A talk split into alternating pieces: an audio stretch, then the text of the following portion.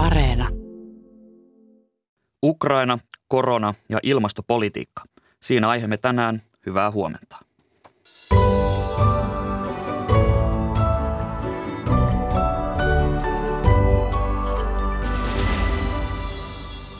Hyökkäyssota Ukrainassa on kestänyt jo yli kahdeksan kuukautta ja Venäjän arvioidaan vetäytyvän Hersonin kaupungista. Otamme yhteyden Ukrainaan heti lähetyksen aluksi. Hallitus linjasi keskiviikkona koronarokotusten tehosteannosten laajentamisesta. Tehosteannoksia voidaan jatkossa tarjota kaikille, mutta takaako linjaus rokotteen kaikille halukkaille? Koronasta puhetta myöhemmin lähetyksessä. Ja lopuksi katsastamme tilanteen Egyptin ilmastokokouksesta. Mitä tähän mennessä on saatu sovittua, entä mitä voimme odottaa kokouksen seuraavalta viikolta? Minä olen Atte Uusinoka, tervetuloa Ykkösaamun pariin. Venäjä on vetäytymässä Hersonin alueelta ja Ukraina on kertonut vallanneensa Snihurivkan kaupungin eteläisellä Myko- Mykolaajevin alueella. Meillä on nyt yhteys toimittajamme Maksim Fedoroviin Kiovaan. Hyvää huomenta Maksim. Huomenta. Miten siellä Ukrainassa suhtaudutaan näihin tietoihin Venäjän vetäytymisestä Hersonin alueelta? No kansan keskuudessa totta kai iloisin mielin. Tätä on odotettu ainakin kolme kuukautta, viimeiset kolme kuukautta siitä asti, kun Ukrainan presidentti Volodymyr Zelenski on, on, oli antanut käskyn vallata Hersonin alue ää, takaisin. Mutta siis Ukrainan johto on sen siihen paljon varovaisempi. Ne kehottavat olemaan uskomatta Venäjän sanomisia ää, ennen kuin nähdään tosiasiallisia tekoja. Mutta siis Hersonin alueelta tulee siis aitojakin viestejä, että, että Venäjä vetäytyy useilta paikkakunnilta ja, ja että Ukrainan joukot marssisivat siihen. Pääesikunnasta asiaa kommentoitiin toteamalla, että että jos se tieto Venäjän vetäytymisestä pitää paikkansa, niin se on puhtaasti Ukrainan armeijan ansiota. Minkälainen merkitys sillä olisi tavallisille ukrainalaisille, jos tämä Hersonin kaupunki todella palautuu heille? No sitä on tässä tällä hetkellä vaikea ennustaa. Äh, hieman huolestuneina odotetaan ensi maanantaita, äh, kun Venäjä, jolloin Venäjä mahdollisesti äh, toteuttaa seuraavan iskun jostain syystä se, se tykkää tehdä sen maan, ma, juuri maanantaisin, niin jos se, jos se tulkitsee, että se on että se sellainen koston arvoinen asia, niin niin sitten Ukraina saattaa lentää lisää ohjuksia tuhoamaan infrastruktuuria. Mutta siis tavallisen kansalaisen elämään se vaikuttaa sillä tavalla, että se nostaa, nostaa tota, taisteluintoa ja, ja uskoa voittoa. Palasit itse juuri läntisestä Ukrainasta takaisin pääkaupunki Kiovaan, niin minkälainen tilanne siellä Kiovassa tällä hetkellä on? Tällä hetkellä, kun siirtyy, siirtyy Länsi-Ukrainasta tänne uh, muihin alueisiin ja varsinkin, uh, varsinkin Kiovaan, niin on sellainen tunne, että, että on äh, tullut eri maahan, niin äh, silloin kun olin matkalla, matkalla Lvivissä ja, ja siellä päin, niin, ää, äh, niin energiatilanne oli erittäin vakaa ja säännöllisiä sähkökatkoja ei ollut ollenkaan siellä. Nyt ne on taas palautettu mutta hieman tota, rajoitetusti, paljon vähemmällä ää, volyymilla kuin täällä Kiovassa, niin Tämä kylpeä pimeydessä silloin kello ilta kuuden jälkeen ja, ja sähkökatkot kestää, kestää viitisen tuntia kerrallaan ja niitä saattaa tulla useampi päivässä. Miten ihmiset suhtautuvat näihin jatkuviin sähkökatkoihin? No kaiken kaikkiaan ymmärtäväisesti ymmärtää, että, että tämä on vain kestettävä, jos se vain lähentää voittoa. Mm, en, en ole kuullut kyllä kyllä minkälaisia äh, valituksia asian liittyen. Ja ainoa vaan, että, että ihmiset on äh, usein ymmällään, että miksi, miksi mulla ei ole sähköä, mutta sitten naapuritalossa äh, ollaan, tota, kylvetään valossa. Niin, äh, mutta, mutta energiayhtiöltä tulee, tulee yleensä selitys tähän. No, minkälainen on ukrainalaisten puolustustahto tällä hetkellä? No kuten sanoin, se on, se on aika, äh, aika korkea, se on pysynyt korkeana ja äh, kaiken, kaikenlaiset voitot ja varsinkin tällainen, ää, tällainen valtava, ää, valtava edistyminen Hersonin alueella, niin se vaan lisää sitä. Ja se myös takaa tai johtaa siihen, että Ukraina ei ole valmis minkälaisiin neuvotteluihin Putinin Venäjän kanssa ennen kuin, kuin kaikki alueet on vapautettu, eli, eli myös Donbass ja, ja Krim. Kiitokset näistä kommenteista sinne Kiovaan toimittaja Maksim Fedorov. Sitten Kiovasta Moskovaan. Meillä on nyt yhteys Moskovan kirjeenvaihtajamme Heikki Heiskasen. Hyvää huomenta. Hyvää huomenta. Tässä on puhuttu paljon tästä Venäjän vetäytymisestä Hersonin alueelta, niin miten siihen on suhtauduttu siellä Venäjällä? No Venäjällä tätä on tietysti yritetty esittää mahdollisimman hyvässä valossa, vaikka se on aika katkera pala, pala Venäjän johdolle, kun, kun tämä Hersonin alue, alue fanfaarilla ilmoitettiin liitetyksi Venäjään, niin nyt, nyt Venäjä siellä on suorittamassa tällaista vetäytymistä. Tosiaan siitä, siitä keskiviikkoiltana iltana kertoivat puolustusministeri Shoigu ja kenraali Suroviikin, joka, joka siellä joukkoja komentaa ja tämä tilaisuus oli selvästi, selvästi rakennettu sellaiseksi nä- näytöstyyppiseksi ja siinä perusteltiin asiaa, asiaa tietysti sillä, että, että Venäjä yrittää säästää sekä sotilaitaan että, että siviilejä tällä vetäytymisellä. Ja tämä esitettiin tällaisena uudelleen ryhmittäytymisenä, että, että kyllähän tätä, tätä, tätä Venäjällä, Venäjällä nyt, nyt joudutaan, joudutaan tavallaan selittelemään kansalaisille, että miten, miten tällaiseen tilanteeseen jouduttiin. Minkälaisia ajatuksia tähän kansalaisilla liittyy ja minkälaisia kommentteja media on puolestaan antanut tähän Hersoniin liittyen? Jos lähtee tuosta mediasta liikkeelle, niin ensinnäkin tietysti uutisointi tästä asiasta oli Venäjän valtion kanavilla varsin varovaista, että siellä, siellä keskeisesti näytettiin, näytettiin näitä Shoikun ja Surovikkinen kommentteja tästä asiasta, eikä, eikä juurikaan kommentoitu sitä.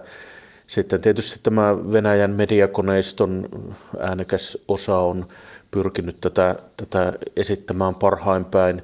Tavallaan tässä on käytetty tätä kenraali, kenraali Surovikkinin hahmoa sellaisena, sellaisena keinona ripustaa tämä – tämä selitys, että, että esimerkiksi R, R, valtiollisen RT, RT-mediayhtiön Margarita Simonjan vertasi Suroviikkin ja jopa sotamarsalkka Mihail Kutusoviin, joka aikoinaan Napoleonia vastaan käydyn sodan aikana 1812 vetäytyi Moskovasta, jotta sitten, sitten pystyttiin voittamaan tuo sota. Eli, eli rakennetaan tavallaan tällaista vähän, vähän niin kuin sankari, sankarimyyttiä tämän Sur, ympärille. Ja tietysti tässä mielenkiintoista on se, että presidentti Vladimir Putin tavallaan sitten itse on ikään kuin taka-alalla, eikä, eikä tämä vetäytyminen ikään kuin pääse henkilöitymään häneen. Sitten on tietysti vaikea sanoa, miten tavalliset kansalaiset ottavat tämän, että, että mi, mi, mi, miten laajasti tämä, tämä asia herättää, herättää huomiota oikeasti tavallisissa kansalaisissa. Voi olla, että suuri enemmistö televisiota katsovista ikään kuin hyväksyi tämän selityksen, että näin täytyy tehdä, että se oli sotilaallisesti perusteltua. Tietysti nuo tuolla sosiaalisen median Telegram-kanavilla kanavilla tätä sotaa tiiviisti seuraavat tällaiset hyvin jyrkän linjan kansallismieliset piirit ovat esittäneet myös aika kovaa kritiikkiä, että siellä, siellä tätä Hersonin, Hersonin luovuttamista pidetään petoksena ja, ja muistellaan, että kuinka paljon venäläisiä sotilaita tuon Hersonin valtaamisen takia on kuollut ja näin poispäin, että, että tällaistakin tällaistakin siellä liikkuu, että tämä on Kremlille aika tiukka tällainen informaation hallinta kysymys nyt, miten, miten tämä asia perustellaan kansalaisille. Moskovassa on huhuttu jopa täydestä liikekannalle panosta. Mitä tällä hetkellä tiedetään Venäjän tulevista suunnitelmista? Tulevista suunnitelmista on, on toki hyvin vähän tietoa. Nuo huhut tuosta täydestä liike, liikekannallepanosta tietysti liittyvät siihen, että täällä Venäjällä pidettiin tällainen niin sanottu osittainen liikekannallepano ja se, toi, se levitti yhteiskuntaan hieman, varsin paljon tällaista epävarmuutta ja kun oli aiemmin sanottu, että liikekannallepanoa ei tule ja sitten tulee osittainen liikekannallepano ja se tietysti luo sellaisen tunteen, että miksi, miksi tämä ei voisi myös jatkua, varsinkin kun presidentti Putin ei ole, ei ole varsinaisella asetuksella lopettanut tuota niin sanottua osittaista liikekannallepanoa, eli, eli, eli tällainen epävarmuus täällä vallitsee. Venäjän aikeista on tietysti vaikea sanoa, että on esitetty sellaisia arveluja, että Venäjä ikään kuin yrittäisi jotenkin nyt vakauttaa tilanteen tuolla rintamalla ja tavallaan pitää kiinni niistä asemista, mitä, mit, mitkä se pystyy pitämään, pitämään tuolla Ukrainassa. Voi tietysti olla, että tuo Hersonin kaupungin menettäminen on se niin iso asia, että Venäjän täytyy jotenkin, jotenkin siihen sitten yrittää vastata jollakin voimakkaalla, voimakkaalla iskulla ja se on tietysti huolestuttavaa, että mitä, mitä sieltä mahdollisesti voi olla tulossa, mutta se on kaikki, kaikki sellaista ennustamista, mitä on vaikea tehdä, kun ei, ei, ei, ei ole Vladimir Putinin ja hänen lähipiirinsä pään sisällä. Moskovan kirjeenvaihtajamme Heikki Heiskanen, kiitokset näistä arvioista. Jatketaan Venäjän hyökkäyssodasta keskustelemista täällä studiossa. Kanssani täällä on Venäjä-ryhmän johtaja ja everstiluutnantti Simo Pesu maanpuolustuskorkeakoulusta. Hyvää huomenta. Hyvää huomenta ja kiitos kutsusta. Ajatushautomo Institute for the Study of War arvioi, että Ukraina valtaa Hersonin alueen länsipuolen Neberjoelle asti tulevina päivinä tai viikkoina. Eilen illalla Ukrainan puolustusministerin neuvonantaja kertoi, ettei ukrainalaisjoukoilla ole vielä pääsyä Hersonin kaupunkiin niin tämän joen länsipuolen valtaus, miten todenmukainen skenaario se on? No, Hersonin taistelu on kestänyt jo kolme kuukautta. Eli tuossa elokuussa, niin, elokuussa niin aloite näillä tällä taistelukentällä niin siirtyy Ukraina asevoimille Venäjän, Venäjän, niin, Venäjän voimavarojen niin vähentyessä. Ja ukrainalaiset käynnistivät silloin sekä infokampanjana että – että yhtä lailla käytännön toimenpiteenä niin he ryhtyi kuluttamaan sitä Venäjän asevoimaa siellä Hersonin alueella haittamalla heidän logistista liikettää yli sen virran. Ja venäläiset siirsivät siinä vaiheessa niitä heidän, heidän niin kuin parhaassa kunnossa olevia eliittijoukkoja niin tälle alueelle pitääkseen sen Hersonin. Siinä syntyi sitten tilanne, jossa Ukraina pystyy Harkovan alueella Itä-Ukrainassa niin lyömään, lyömään niin kiilan läpi venäläisen rintaman ja – rintaman ja siirtämään venälä, työntämään venäläiset joukot siitä Harkovan, Harkovan lähialueelta pois sinne Itä-Ukrainaan. Ja tämä on jatkunut nämä taistelusarja tuon nyt kolmen kuukauden ajan. Ja se on tässä viimeisen, viimeisen niin kuin kuukauden aikana se on selkeästi näkynyt, että venäläisillä on ovat tunnistaneet sotilaallisesti sen tilanteen tosi hankalaksi että heidän resursseille, että siellä kuluu resursseja enemmän kuin se tuottaa. Ja heillä on varmasti ollut tarve tarve niin kuin sotilaallisesti sieltä, sieltä tota, mahdollisesti vetäytyy jo aikaisemminkin. Ja se, tämä on, heillä on tosiaan, he ovat kolme kuukautta siellä olleet, he ovat valmistelleet sinne puolustusjärjestelyitä, joka tarkoittaa sitten sitä, että he pyrkii viivyttämään, viivyttämään jos tässä näiden valmistelujen myötä, niin heillä on edellytykset, he varmaan pyrkii viivyttämään Ukrainan asevoimia ja niiden etenemistä niin ihan loppuun asti. Tällaisen ison virran yli ison virran yli niin vetäytyminen tai hyökkääminen, niin ne on tosi vaikeita toimenpiteitä ja se pitäisi pystyä hallitsemaan se tilanne, että se vastustaja ei pääse se, sen siinä vaiheessa niin tota, päälle, kun sä oot yrittämässä sitä virtaa sun joukkoja. Että sehän kestää useita viikkoja sitten se prosessi siinä. Että. No nyt, jos tämä vetäytyminen tapahtuu, niin mitä se kertoo venäläisjoukkojen priorisoinnista, alueellisesta priorisoinnista? Onko nyt jotkut puolustuslinjat muuttumassa tärkeämmiksi kuin jotkut toiset? Joo, tämä on vienyt venäläisten voimavaroja se länsiranta siellä. Ja Sehän on ollut sen takia se länsirannalla sit on pidetty siellä, koska se tarjoaa sen edellytyksen, että Venäjä olisi kyennyt jatkamaan hyökkäystä Etelä-Ukrainaan esimerkiksi Odessan, Odessan kaupungin valtaamiseksi. Ja mitä näitä voimavaroja ei ole olemassa, että sitä pystyttäisiin jatkamaan, niin nyt sitä sitten sen jälkeen niin lähdetään, lähdetään katsotaan, että nämä joukot kannattaa varmaan, varmaan niin tota, säästää seuraaviin operaatioihin. Eli se, että jos he pääsee sieltä pois siten, että he saadaan joukot irti sieltä, heidän rintamalinjansa lyhenee, he pystyvät muodostamaan reservejä ja sitten joko vahvistaa puolustusta tai ryhtyy sitten offensiiviin jossakin yksittäisessä rintamasuunnassa, mutta varmaan se puolustuksen vahvistaminen on se keskeinen, keskeinen kuvio tässä, että, että kyllä se on tarpeellinen sotilaallisesti se toimenpide.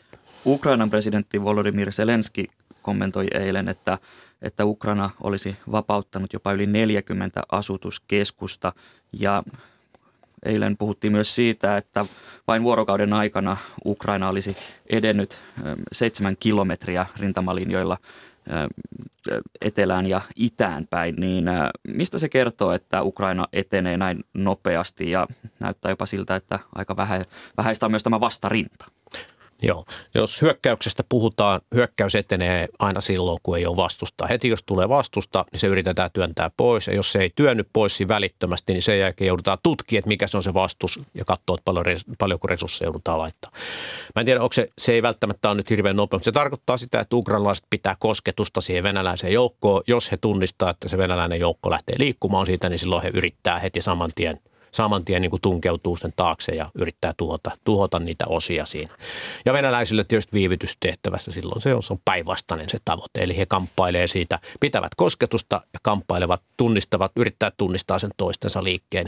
Ja me ei taistelukentän ulkopuolelta niin pystytä sitä oikein arvioimaan sitä tilannetta, että ne komentajat siellä paikan päällä, niin heillä on se paras tilannekuva ja he tekee ne sitten ne parhaat toimenpiteet. Mutta periaate siinä on se kosketuksen pitäminen ja toiselle kuvan luominen, että siinä on este puolustajan näkökulmasta ja hyökkääjän näkökulmasta, se yrittää, yrittää kiertää sitä koko ajan. No jos näitä asutuskeskuksia on vapautettu se jopa yli 40, niin äh, minkälaisia riskejä siinä on näille ukrainalaisjoukoille, kun on ollut puhetta siitä, että Venäjä on jonkin verran miinoittanut tai ansoittanut näitä asutuskeskuksia ja rakennuksia, niin onko tässä jonkinlaisia riskejä myös ukrainalaisille? Se on taistelu mitä siellä käydään. Ja se on ihan normaali. Ne venäläiset ovat valmistelleet sitä puolustusta. Se tarkoittaa, että siellä on miinotteita, siellä on tukikohtia, joista, joista, tota, joista, joista käynnistetään taistelu. Ja, eli he, käy, he jatkuvasti ottaa sen kontaktin ja aiheuttaa varmasti niin, tota, pyrkii aiheuttaa ukrainalaisille tappioita, tappioita jatkuvasti ja pysäyttämään sen liikkeen. Ja se miinottaminen on yksi sodankäynnin tapa, jolla sitä vastustajan liikettä, liikettä joko sitä häiritään tai sitten sitä suunnataan tai sitten se estetään ja niitä varmasti niitä, sitä miinotteita käytetään siellä tosi voimakkaasti. Kuten käytetään muitakin, kuten teidän, teidän rikkomista ja infrastruktuurin rikkomista. Hidastetaan ja vaikeutetaan sen vastustajan toimintaa kaikin keinoin. Venäjän ryhmän johtaja Simo Pesumaan puolustuskorkeakoulusta mainitsit tuossa, että, että Hersonin alueella on käyty jo kuukausia näitä kamppailuja ja taisteluja, niin jos Ukraina saa tämän Hersonin kaupungin haltuunsa, niin miten merkittävä asia se olisi sodan kannalta? Se on Ukrainan näkökulmasta se Hersonin alueen alue, niin se on heidän, heidän niin tota, sota, sotilas, sotilaisen strategiansa näkökulmasta niin hyvin olennainen. Se, että he pystyvät jatkaa etenemistä ja muodostaa sotilaallisen uhan esimerkiksi Krimialueelle ja sitten tuon ton Asovan meren ranta-alueelle, niin he, heidän joutuvat väistämättä ottamaan sen Hersonin eteläpuolen, anteeksi, tuolle itäpuolenkin se joesta niin haltuunsa jossain vaiheessa. Eli se on hyvin merkittävä. Sitten tuosta symbolisesta puolesta se tuon Maksim äsken, äsken niin kertokin aika tarkasti. Eli Ukrainaahan tällä hetkellä talven lähestyessä ja venäläisten tuhotessa infrastruktuuria, niin tämän tyyppinen ainoan venäläisten valtaaman suuren kaupungin takaisin ottaminen niin on todella iso moraalinen asia. Että No väännetään sitten tässä kohtaa hieman rautalangasta. On puhuttu tästä vetäytymisestä, niin mitä se käytännössä ihan tarkoittaa? Joo, me katsottiin tuossa hetki sitten muutama sanalla sitä jo, mutta mennään, se eh, tarkoittaa käytännössä sitä, että he venäläiset joutuu tuomaan sotilaansa ja kalustonsa yli se joen, jota ja ukra, ukrainalaiset pyrkii tulella jatkuvasti estämään sen ja haittaamaan sitä.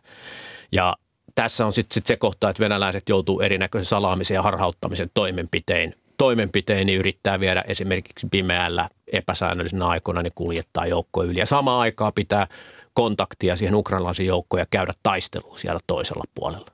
Eli tässä on sellainen kissa- ja hiirileikki on käynnissä, joka kestää vielä kestää vielä niin jonkun aikaa. Ja me, tässä on ehkä isompaa asiana tässä on tunnistaa, että tämä sota ei ole millään lailla ohi, eikä tämä Hersonin taistelu ole päättynyt. Tässä on selkeästi nähtävissä, että ukrainalaisilla on etulyöntiasema tässä taistelussa, mutta se taistelu tulee olemaan jatkumaan vielä ja sieltä tulee varmasti molemmin puolin tulee, tulee niin tappioita vielä paljon.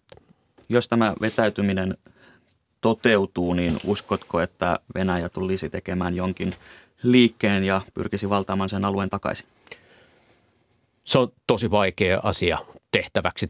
Tässä tarkoittaa, että me tuossa olisi taas tämän uuden suuren virran yli hyökkääminen. Ja nyt jos me ajatellaan sitä, niin sen virran yli hyökkääminen on se kaikkein eniten resursseja vaativa yritys. Sen kun sä oot päässyt sen yli, sulla on sillan pääasema siellä, kuten venäläisillä nyt on.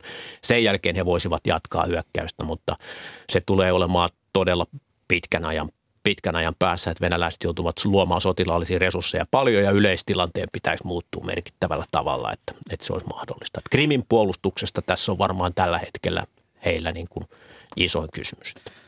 No, Everstiluutnantti Simo Pesu, Institute for the Study of War arvioi, että taistelut Ukrainassa eivät pysähtyisi tai ajautuisi pattitilanteeseen talven ajaksi. Ja tässä yleisesti on, on puhuttu, että, että taistelut hieman jähmettyisivät asema sotaan talven aikana, niin miten arvioit tulevan talvelu, talven taisteluita, että onko mahdollista, että vastahyökkäykset jatkuvat, vaikka talvi tulee? Se vaikeat hetket on siellä maastollisesti, ilmastollisesti tällä hetkellä. Eli vesisateet tekee tekee tehtävänsä esimerkiksi Hersonissa ne suistoalueet, niin ne on todella vaikeasti liikkuu, liikkuu ei millään, minkälaisilla ajoneuvoilla niiden ulkopuolella. Mutta sitten meille tulee taas riippuu minkälainen talvi tulee, niin silloinhan ne kovettuu se maan pinnat sekä siellä idässä että etelässä ja silloin sä pystyt liikuttamaan joukkoja ja sä pystyt operoimaan huomattavasti vapaammin. Että sun ei tarvitse vain voimakkaalla tulella jossakin tien suunnassa yrittää murtautua läpi läpi, niin se, kyllä se varmasti se heidän arvionsa siitä, että tässä, sieltä käydään taisteluita talvellakin. Et venäläisillä on luonnollisesti se ongelma, että he ovat kärsineet todella suuria tappioita, joka näkyy siinä, että he joutuu täydentämään joukkojaan tällä hetkellä niin, ö, tuomalla sellaisia hyvin vähän koulutettua, koulutettua niin tota, siviilistä tuotuja kavereita sinne. Mutta samalla he sitten tässä mobilisaatiossa, niin he muodostaa sitten yksiköitä, yksiköitä sekä Venäjällä että näyttää siltä, että myös Valko-Venäjällä. Ja tällaisten yksiköiden muodostaminen ottaa kuukausia ja silloin niitä varmaan on käytettävissä tuossa talvella ja sitten mahdollisesti vähän enemmän sitten tuolla keväällä. Eli sitähän ne kertovat tällä mobilisaatiolla koko ajan, että he pyrkii luomaan joukkoja ja jatkaa sotaa toistaiseksi. Mediassa on huhuiltu siitä, että Venäjä pyrkisi tietynlaiseen tulitaukotilanteeseen, jotta maa pystyisi sitten kouluttamaan näitä lisäjoukkoja, niin Näetkö, että tällaista tulitaukoa tavalla tai toisella olisi näköpiirissä?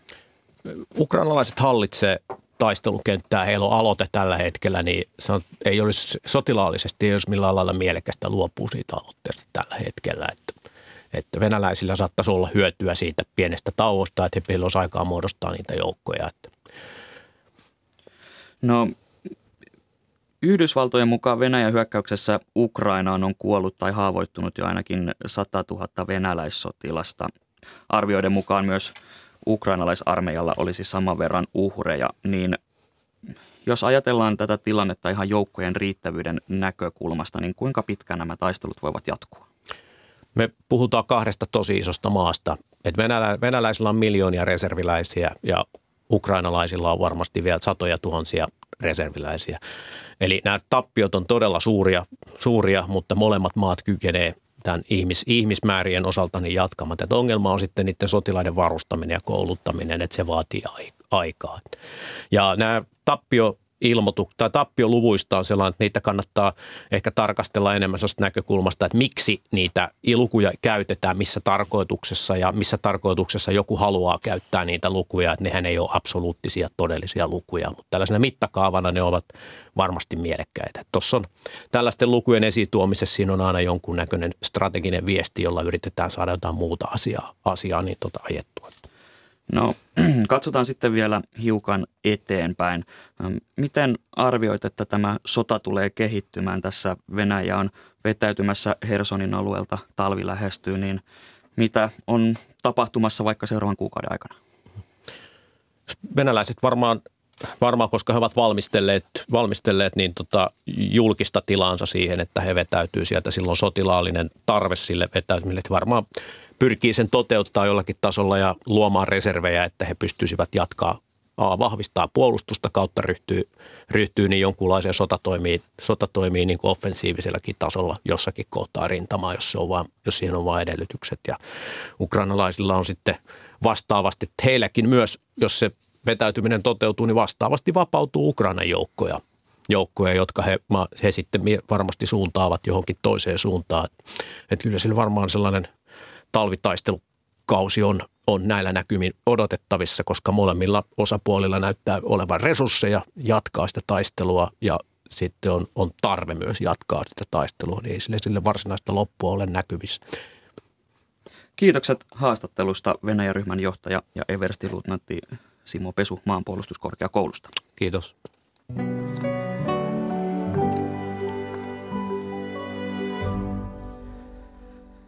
Hallitus linjasi keskiviikkona koronarokotusten tehosteannosten laajentamisesta. Ketkä saavat rokotteen ja milloin, entä miltä koronatilanne vaikuttaa talven lähestyessä? Tervetuloa Ykkösaamun terveysturvaajat-osaston johtaja Otto Helve Terveyden ja hyvinvoinnin laitokselta. Kiitos paljon, hyvää huomenta. Sekä hyvää huomenta Suomen rokotetutkimuksen lääketieteellinen johtaja Mika Rämet. Hyvää huomenta. Aloitetaan ihan konkretiasta. Olen 30-vuotias kolme koronarokotusta saanut eh, henkilö, joka ei kuulu riskiryhmiin, niin eh, mitä minulle suositellaan tällä hetkellä koronarokotteiden suhteen, Otto Helve? Jos olet kolme annosta saanut ja et kuulu riskiryhmiin, et ikäsi puolesta myöskään ole suosituksen piirissä saamaan neljättä annosta. No tässä kun puhutaan tästä neljännestä rokotteesta, niin puhutaan tehosteannoksesta. Onko siinä joku ero, miksi puhutaan tehosteannoksesta? Mika Rämet? Mm, no itse mä kyllä näen ihan niin synonyymeinä, että onko neljäs annos vai toinen tehosteannos tai miten, miten, miten sitä käytetäänkään. Ja tuossa Otto Helven vastausta jatka sen verran, että myöskään en pystyisi sinuna olemaan erityisen huolissaan siitä, että tulisit koronasta vakavasti sairastumaan ja yhtä lailla on mahdollista, että lieväoireisen kuumetaudin saat, mutta että joutuisit sairaalahoitoon esimerkiksi sen vuoksi, niin on, on hyvin, hyvin pieni. No monet ihmettelevät sitä, että miksi tätä neljättä rokotetta ei voi vain antaa kaikille sitä haluaville, niin äh, minkälaisia vaikutuksia sillä on, Mika Rämet, jos näitä rokotteita annetaan laajemmin? Onko, onko parempi, että kaikki saavat neljä, neljä rokotetta kuin että jäätäisi siihen kolme? Ää, no taas olen vahvasti THLn suosituksen takana siitä, että jos suositellaan eh, neljättä annosta tai viidettä annosta, niin ehdottomasti kannattaa rokote hankkia, että siinä kohti on laaja-alaisesti tietoon pohjaten päädytty siihen, että rokotteen ottamisesta tai rokotteiden antamisesta on suurempi hyöty kuin minkä näköisiä haittavaikutuksia rokotteista tulee. Ja sitten taas jos puhutaan perusterveistä työikäisistä, niin saavutettavissa olevat hyödyt ovat jo huomattavasti pienemmät kuin on iäkkäämmillä tai riskiryhmiin kuuluvilla. Ja nyt ihan taas tässä päivä kaksi sitten Israelista julkaistiin tietoa neljänsien rokoteannosten vaikuttavuudesta terveydenhuollon työntekijöillä, että se oli noin 11 000 henkilöä seurattiin ja siinä havaittiin, että näillä työikäisillä perusterveillä, jotka eivät olleet aikaisemmin koronaa sairastanut, niin siellä kyllä tulee puolustusvasteet, vastainetasot nousee, kun saa tehosteannoksen, mutta tämä nousu on lyhytaikainen, että, että nousu tapahtuu, mutta käytännössä vastainetasot on kolmen kuukauden jälkeen samalla tasolla kuin ilman sitä tehosteannosta, ja siellä nähtiin noin 50 prosentin parempi suoja ää, koronainfektiota vastaan neljännen annoksen jälkeen ensimmäisen kuukauden aikana. Mutta sitten tämä suoja hävisi pois sieltä kolmeen kuukauteen mennessä. Ja tässä on niin hyvä kaikkien hoksata, että tämä 50 prosentin suoja ei tarkoita sitä, että pystyttäisiin vähentämään 50 prosentilla kuolleisuutta koronaan tai tehohoidon tarvetta tai sairaalahoidonkaan tarvetta, vaan puhutaan lieväoireista, infektioista.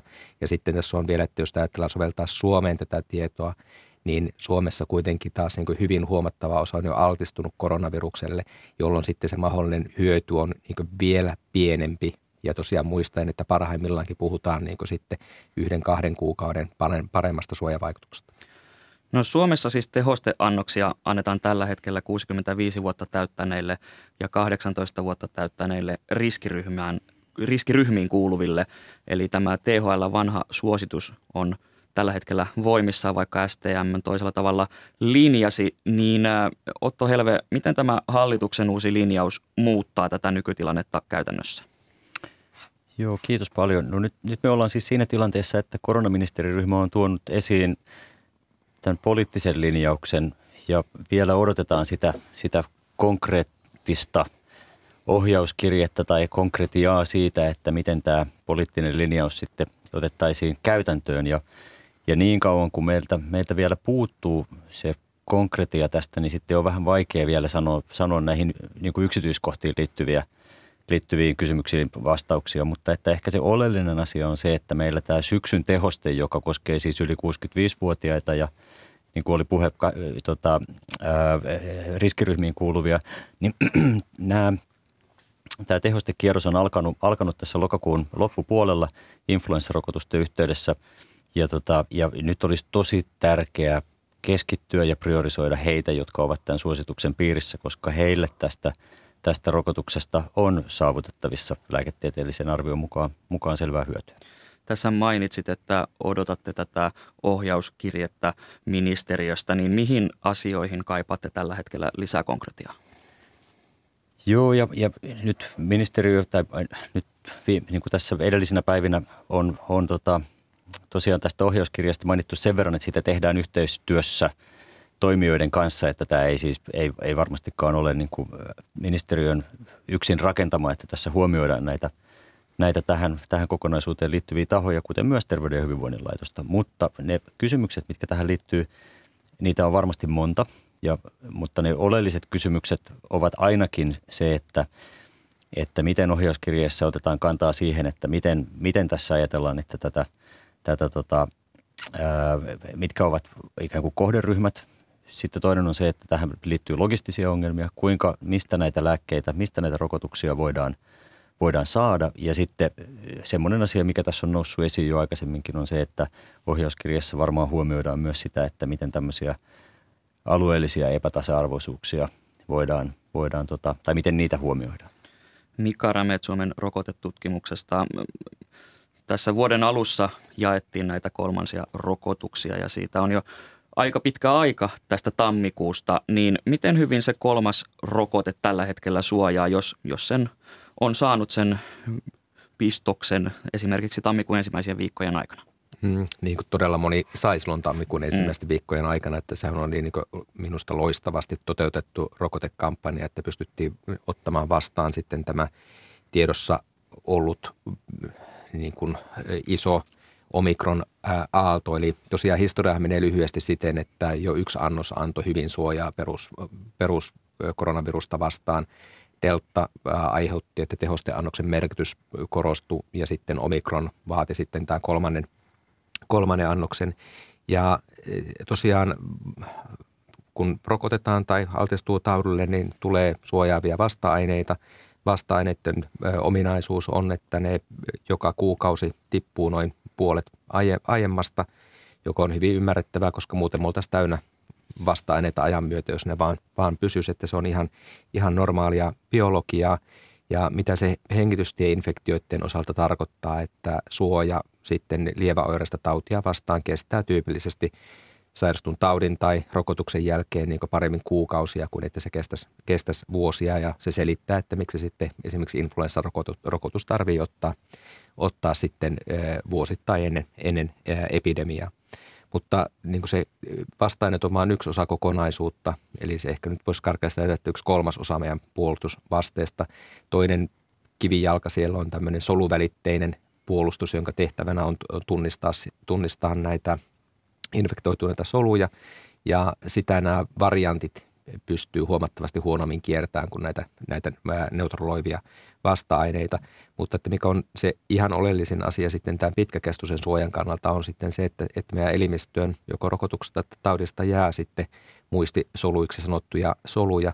Ja niistä tiedetään jo ihan hyvin, että ne säilyy siellä huomattavan pitkään, että, että ne kestää siellä, niin kuin, niin kuin puhutaan paremmin vuosista kuin, niin kuin kuukausista tai viikoista.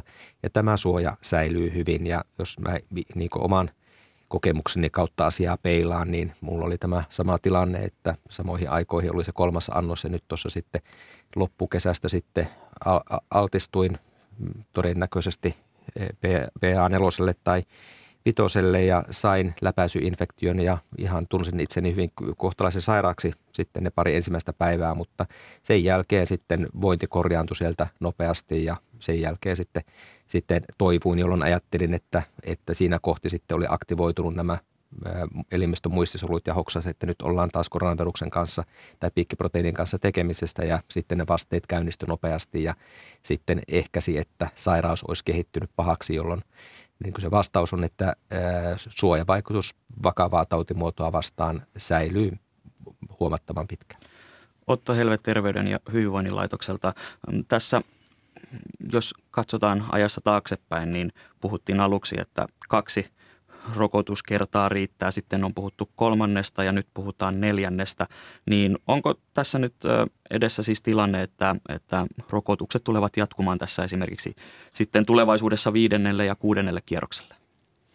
No tämähän on tietenkin tuhannen taalan kysymys ja, ja tota, ehkä siitä, siitä niin kuin rokottamisesta ylipäätään, niin – Samoin kuin monen lääkehoidon kohdalla, niin ihmiset on yksilöitä ja ikä esimerkiksi on yksi sellainen tekijä, joka vaikuttaa siihen, että miten näitä Mikan mainitsemia, mainitsemia puolustusjärjestelmiä, miten ne aktivoituvat rokotteilla. Ja, ja, ja tyypillistä on se, että, että sitten kun mennään, mennään tota, iässä ylöspäin, niin silloin näiden puolustusmekanismien aktivoiminen voi vaatia enemmän aikaa tai enemmän, enemmän tota, tai niiden, niiden, niiden rakentuminen saattaa vaatia, vaatia sitten toisenlaisia toimia. Se tarkoittaa sitä, että meillä näitä rokotussuosituksia on eri ihmisryhmille erilaisia. Ja tähän, tähän perustuu se, että meillä on niin kuin laajoja suosituksia ensin näille ensimmäisille annoksille ja sitten katsotaan, että tämä vaste on muodostunut heille, jotka on tämmöisiä immunokompetentteja, eli heille, joilla, joilla puolustusjärjestelmä toimii, toimii optimaalisesti, niin heillä on sitten vastustuskyky jo rokotteilla saavutettu pienemmällä määrällä annoksia. Ja, tota, ja sitten taas, kuten esimerkiksi tämä syksyn, syksyn tehostekierros, jossa ei enää lasketa sairastettua tautia tai ei lasketa aikaisemmin saatujen annosten lukumäärää, niin se kohdistuu nimenomaan iäkkäisiin ja riskiryhmiin, koska katsotaan, että he saattavat vaatia sitä, sitä tehostamista. Mutta se, että, että terveillä työikäisillä henkilöillä tarvitaan, tarvitaanko heillä jatkossa tuleeko heille suositus uusista annoksista, niin tätä me ei vielä tiedetä. Mutta, mutta tota, todennäköistä on, on kuitenkin se, juuri niin kuin Mika tässä ehti sanoikin, että, että suoja vakavaa tautia vastaan näyttää kestävä erittäin hyvin ja pitkään. Eli mm. tässä kohtaa olisi... Ehkä jo, tä- täydentää vielä to, tosiaan, että se tai ennustaminen on hankalaa ja olen samaa mieltä Otto Helveen kommentin kanssa, että, että tuo, tuo tuossa voi olla, että sitten tulevaisuudessa, puhutaan ehkä lähivuosista, että siinä kohti kun tulee influenssarokotuksia tietyille ikäryhmille, niin voi olla, että samassa kohtaa tulee sitten tehoste eh, koronaa vastaan ja sitten mahdollisesti RSVtä vastaan tulevaisuudessa toivon, toivon mukaan, mutta että näen niin todennäköisen tulevaisuuden siten, että ne tehosteet tulee niin tietyille ryhmille kohdennetaan ihan samalla kuin influenssan suhteen, suhteen toimitaan, mutta muistetaan, että voi tulla uudenlaisia variantteja, mutta että onneksi tähän mennessä näiden koronavirusvarianttien suhteen ollaan menty siihen suuntaan, että sitten se aiheutettu tauti on sitten aiempaa lieväoireisen. Eli tulisiko tässä kohtaa ennemmin keskittyä siihen, että nämä iäkkäät ja vaikeisiin riskiryhmiin kuuluvat saisivat ennemmin se viidennen annoksen kuin että keskitytään siihen, että työikäiset saavat tämän neljännen? rokotusten antaminen on aina, aina tämmöinen, se on iso työ. Ja, tota, ja meillä niin kuin varmasti kaikki on, on syksyn aikana ja keväälläkin jo, jo niin kuin kuulleet ja ymmärtäneet, että meidän terveydenhuoltosektorimme niin tai terveydenhuoltomme on, on, on suurissa, suurissa ongelmissa sen suhteen, että miten paljon meillä on henkilöstöä käytettävissä erilaisiin toimiin. Ja, ja nyt sitten jos ajatellaan sitä, että keiden kohdalla olisi tärkeää päästä nopeasti eteenpäin näissä rokotteissa, rokotteissa niin, tai rokotuksissa, niin on, on, tota, on nimenomaan nämä syksyn tehosteen piiriin, suosituksen piiriin kuuluvat henkilöt, eli, eli iäkkäät ja riskiryhmiin kuuluvat. Eli, eli nimenomaan näin, että tärkeää olisi priorisoida heitä, joille tästä rokotuksesta on, on tota, selvää hyötyä. Onko Mika Rämet samoilla linjoilla? Joo, täsmälleen samalla linjalla, että kannattaa panostukset kohdentaa sinne, missä niissä on saavutettavissa oleva hyöty on mahdollisimman iso. Ja taas niin muistaa, että rokotteisiin liittyy haittavaikutuksia, että on pistopaikan kipua, mutta taas niin osalle tulee kuumereaktioita, sen vuoksi tulee sairauspoissaoloja ja ehkä hyvä vielä se myöskin muistuttaa, että tämä ei ole ihan yhtä suoraviivainen tämä rokotteen jakelu kuin esimerkiksi influenssarokotteiden suhteen johtuen tästä kylmäketjuvaatimuksesta, mikä näillä rokotteilla edelleenkin on. Ja sitten ehkä sen tähän samaan resurssien käytön kannalta haluan mainita, että ehkä tämmöinen yksilökohtainen harkinta hyvin laajalta joukolta työikäisiä, niin se ei ehkä ole resurssien käytön kannalta mielekästä, että jos tehdään päätöksiä, niin on sitten tämmöisiä ryhmäkohtaisia päätöksiä ja niiden, niissä ehkä niin kuin minun nähdäkseni, että jos päätetään laajentaa rokotettavia ryhmää, niin sitten sen, miten se ajoittuu tähän epidemiaan, niin on erityisen tärkeää johtuen siitä, että se paras suojavaikutus kestää vain vähän aikaa ja tähän on ihan sama asia kuin influenssarokotuksissa, että se oikea ajoitus on erittäin tärkeä. Sosiaali- ja terveysministeriö siis linjasi tehosterokotteiden laajentamisesta kaikille perusterveille aikuisille, mutta THL ei tämänhetkisten tietojen mukaan ole muokkaamassa tätä viranomaissuositusta. Niin Otto Helvet THLstä, miten arvioit STMn roolia tässä rokotelinjauskysymyksessä? No kyse on siis ollut koronaministeriryhmän poliittisesta linjauksesta ja, ja niin kuin ehkä se ero, mikä tässä tulee, tulee niin kuin mikä on, on tota, ää, ikään kuin rakenteellinen, on se, että, että THL toimii, toimii niin kuin oman toiminta-alueensa puitteissa. Ja me toimitaan siis, siis tota, nimenomaan suositusten rakentamisessa, mutta sitten, sitten STMllä on sitten taas laajempi katsantokanta ja sitä kautta näissä näissä tota, näkemyksissä tai linjauksissa saattaa olla, olla erojakin, mutta että tässä tilanteessa niin, niin mä näen, että, että kyllähän meillä niin kuin normaalitilanteessa, jos markkinatilanne olisi normaali, niin meillä alkaisi olemaan se tilanne, että meillä olisi apteekissa, kuten muunkin lää, lääkkeen käytön tai lääkityspäätösten tekeminen, niin samalla tavalla tässä saattaisi olla tilanne, jossa – lääkärin päättäessä, niin reseptillä rokote olisi mahdollista hakea, eikä THL katso, että tämä prosessi,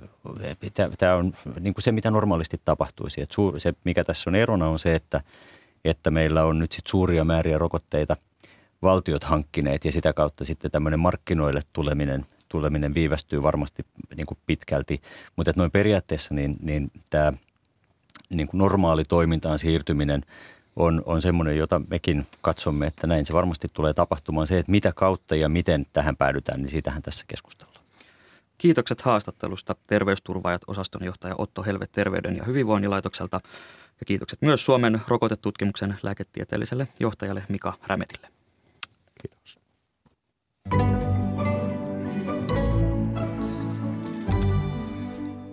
YK on ilmastokokouksen ensimmäinen viikko alkaa olla lopuillaan, mutta mistä Egyptissä puhutaan ja muuttuvatko puheet myös teoiksi? Täällä studiossa on toimittajamme Hanna Eskonen. Hyvää huomenta. Huomenta. Tämä kokous se jatkuu vielä ensi viikon ajan ja olet itse lähdössä paikan päälle, niin mitä tällä hetkellä on kokouksen agendalla? Mitä tältä kokoukselta odotetaan? No tästä Egyptin ilmastokokouksesta voisi ensinnäkin sanoa sen verran, että on aika erilainen kuin aiemmat ilmastokokoukset. Ja se johtuu siitä, että täällä ei enää väännetä itse ilmastosopimuksesta eikä täällä enää väännetä sen säännöistä, vaan Pariisin ilmastosopimus on tullut voimaan toissa vuonna ja siihen liittyvät aika monimutkaiset säännöt, niin ne saatiin täysin valmiiksi viime vuonna Glasgown ilmastokokouksessa. Tämän Egyptin myötä näiden ilmastokokousten luonne pikkasen muuttuu ja jatkossa näissä seurataan sitä, että miten nämä maat – jotka on sitoutunut Pariisin ilmastosopimukseen, eli käytännössä kaikki maailman maat, niin miten ne pitää kiinni niistä antamistaan päästövähennyslupauksista. Mutta sen lisäksi täs, tänä vuonna on yksi tosi iso keskustelun aihe ja se on näiden kehittyvien maiden vaatimus siitä, että länsimaiden pitäisi kantaa vastuu ilmastonmuutoksen aiheuttamista tuhosta. Eli käytännössä osoittaa niiden korvaamiseen ihan rahaa. No tämä kokouksen ensimmäinen viikko, se on tässä loppusuoralla, niin onko nyt jo saatu jotain konkreettisia tuloksia aikaan? No näiden kaksiviikkoisten ilmastokokouksen kokousten rakenne on sellainen, että ensimmäisen viikon aikana niin harvoin saadaan mitään oikeita päätöksiä vielä aikaan. Ensimmäisellä viikolla neuvottelua käyvät virkahenkilöt ja sitten toisella viikolla, jolloin itsekin matkustan paikalle, niin sitten siellä ovat ministerit ja sen jälkeen sitten tunnelma alkaa tiivistyä ja näitä päätöksiäkin alkaa tulla. Itse asiassa just tänään on sellainen päivä, että tuolla kokouksessa aloitetaan nämä keskustelut tästä rahoitusasiasta, eli, eli siinä mielessä nyt, nyt jo alkaa sitä kiinnostavia asioita olla siellä. No tämä asetelma, sitä on kuvailtu hyvin vaikeaksi. On paljon erilaisia maita ympäri, ympäri maailmaa, on rikkaita, köyhiä ja ilmastonmuutos se koskettaa meitä jokaista tavalla tai toisella. Niin miten tämä hankala tilanne, miten se näkyy tuolla ilmastokokouksessa? No se toki näkyy juuri tässä näiden kehittyvien maiden vaatimuksessa, että nyt pitäisi länsimaiden tulla mukaan tähän, että näistä, näistä tuhoista pidettäisiin yh, yh, yhdessä huolta. Tämä vaatimus sinänsä ei ole uusi. Kehittyvät maat ovat tätä vuosien varrella usein esittäneet, mutta nyt tämä ehkä nousee niin kuin isommaksi asiaksi kuin aiemmin ja siihen on kaksi syytä. Ensinnäkin tämä kokous pidetään Afrikassa, jossa nämä ilmastonmuutoksen tuhot, kaikki seuraukset on paljon selvemmin näkyvissä kuin muualla. Ja toisaalta sitten nämä kriisin seuraukset, niin ne on tullut niin kuin enemmän iholle myöskin Euroopassa. Eli sitä kautta tämä aihe on niin kuin aikaisempaa isompi. Köyhien, köyhien maiden näkökulmasta asetelma on se, että rikkaat länsimaat on aiheuttanut suurimman osan ilmastopäästöistä ja niiden pitäisi siksi osallistua näiden korvaamiseen myös. Ja tänä vuonna on jo kehitys, kehittyneiden maiden tai kehittyvien maiden näkökulmasta otettu iso askel siinä mielessä, että tämä kysymys saatiin ensimmäistä kertaa kokouksen viralliselle agendalle.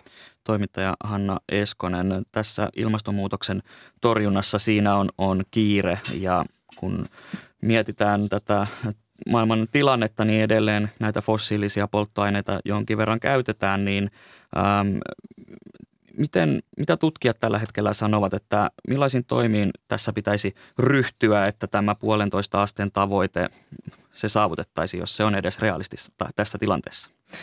No kyllä tämä kriisi toki kaikessa kauheudessa on sysännyt ainakin Euroopan maat kohti ihan oikeanlaisia toimia. Eli kyllä se tärkein asia on niistä fossiilisista polttoaineista luopuminen.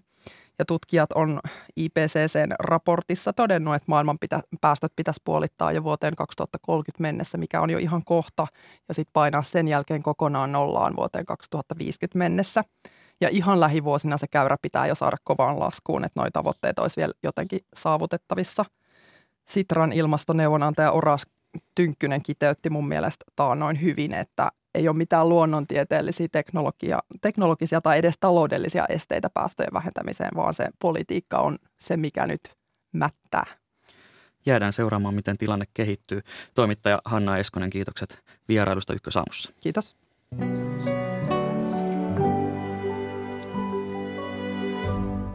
Tätä lähetystä ovat kanssani tehneet toimittajat Kreta-Maria Kivioja sekä Matti Konttinen. Lähetyksen tuotti Maria Skara, äänitarkkailijana toimii Marko Vierikko. Ja kanavan kuuluttaa Tuija Kurvinen, hyvää huomenta. Hyvää huomenta. Sanotaan kuuntelijoille tiedoksi, että kuuluttaja laittoi juuri punainen nenälle, niin äh, tästä voi ehkä vetää johtopäätöksen, että tänään vietetään nenäpäivää. Tänään on nenäpäivä ja nenäpäivää vietetään TV1 lähetyksessä 19 – alkaa suora lähetys. Nenäpäivää voi osallistua vaikka saman tien osoitteessa Nenäpäivä. Ja me Yle Radio yhdessä olemme mukana lähettämällä Radion Sinfoniaorkesterin Nenäpäiväkonsertin. Se lähetettiin TV yhdessä viikko sitten ja tänään meillä, 19 uutisten jälkeen. Teemana ovat konsertissa tyttöjen ja naisten oikeudet ja mukana on uutta suomalaista musiikkia Kaija Saariahosta Kiestinkiin ja solisteina muun muassa Anu Komsi ja Arne Pelkonen tänään 19 uutisten jälkeen tämä konsertti.